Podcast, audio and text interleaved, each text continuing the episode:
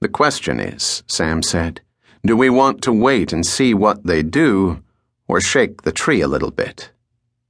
I'm not fond of sitting on my hands. I know. Me neither. What did you have in mind?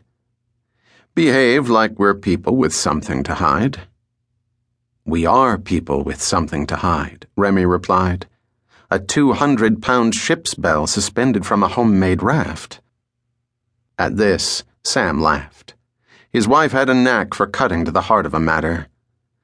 If we're not blowing all of this out of proportion, they, whoever they are, have probably already searched the bungalow. And found nothing. Right. So they'll watch and wait for us to come home. Remi was nodding, smiling. We don't come home. Right. If they come looking for us, we've got confirmation the game's afoot. Did you say the game's afoot? Really? Sam shrugged. Thought I'd try it out, see how it plays. Oh, Sherlock, Remi said, rolling her eyes. With the bell and raft in tow, they retraced their course through Ankle Inlet and to the mangrove lagoon. Nightfall was only a couple hours away.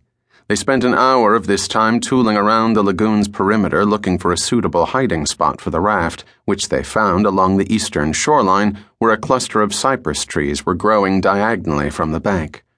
Using the gaff, they eased the raft beneath the overhanging branches. Then Sam dove in and tied it off to one of the trunks. How's it look? Sam called from behind the screen.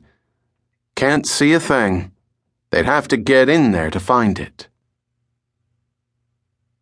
They returned to the mouth of the inlet where Sam used a deadline to catch four small red snappers.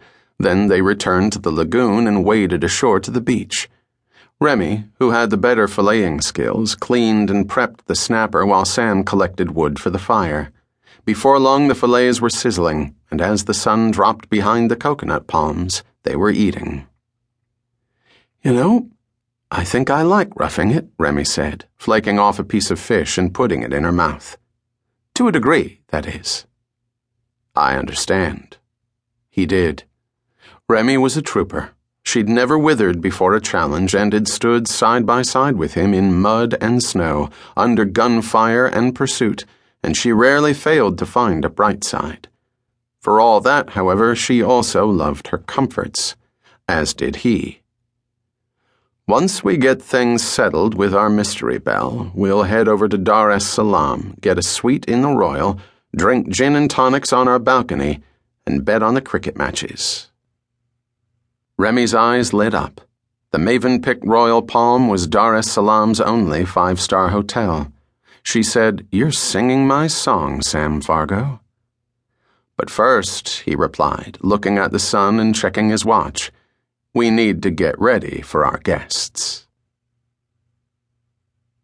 With the arrival of nightfall, the lagoon came alive with the trilling of crickets. In the trees along the shorelines and in the shrubbery atop the floating islands, fireflies winked at them. Sam had steered the Andreal between two of the bigger floating islands and dropped anchor with the bow facing west. The sky was clear a black backdrop sprinkled with pinpricks of light and a half moon surrounded by a hazy, prismatic ring. Could rain tomorrow, Sam observed. Does that wives' tale apply to the southern hemisphere? Guess we'll find out. They sat on the afterdeck sipping coffee in the dark and watching the insect light show. From their position, they could see both the mouth of the lagoon and the beach, where they'd erected a makeshift A frame tent from a canvas tarp they'd found in a storage locker. Behind the canvas came the faint yellow glow of a lantern, and a few feet outside the tent was a small bonfire. Sam had enough coconut palm logs to keep embers glowing all night. Remi yawned. Long day. Go below and get some sleep, Sam said. I'll take the first watch. You're a doll. Wake me in two hours. A peck on his cheek, and she was gone.